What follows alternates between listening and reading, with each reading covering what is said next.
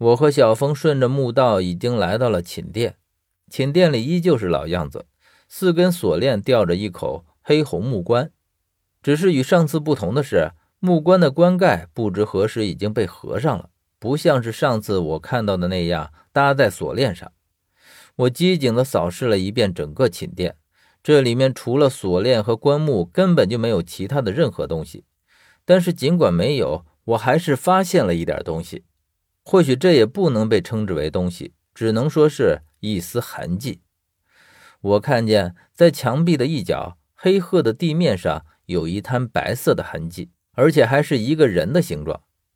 我走到这个人形痕迹旁边，戴上胶皮手套摸了摸，却发现这是像石灰一样的东西，和我在住处削粘在手上的虫粉很像。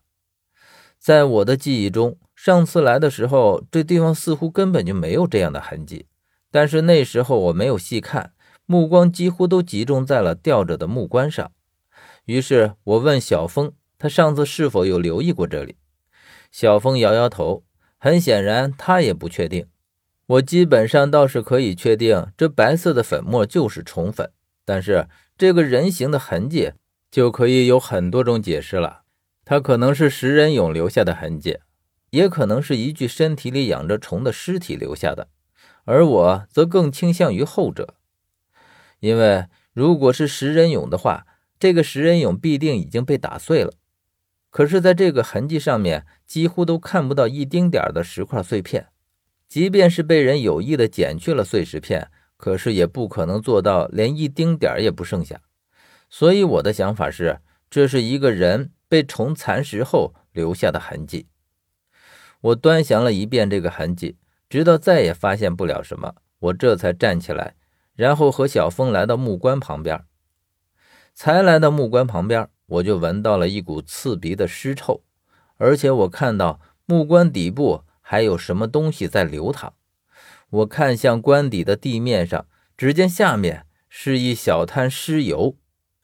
我和小峰面面相觑地看了一眼，因为上次来的时候。这个木棺里明明是空着的，而现在它竟然在流尸油，而且这么刺鼻的尸臭，很明显是有尸体在里面腐烂。我用手试着扶上棺木，发现棺盖是松的，于是我朝小峰一点头。小峰从背包里迅速地拿出了一根白色的蜡烛，然后点在寝室东南方的位置。我们带着夜视仪，蜡烛的光亮看起来很是刺眼。但我们很快已经将视线转移到了木棺上。我和小峰各自拿出镜子，然后各自拿了一颗红莲妙心丸吃了。这红莲妙心丸可以阻止湿气入侵，是摸金校尉的独门秘药。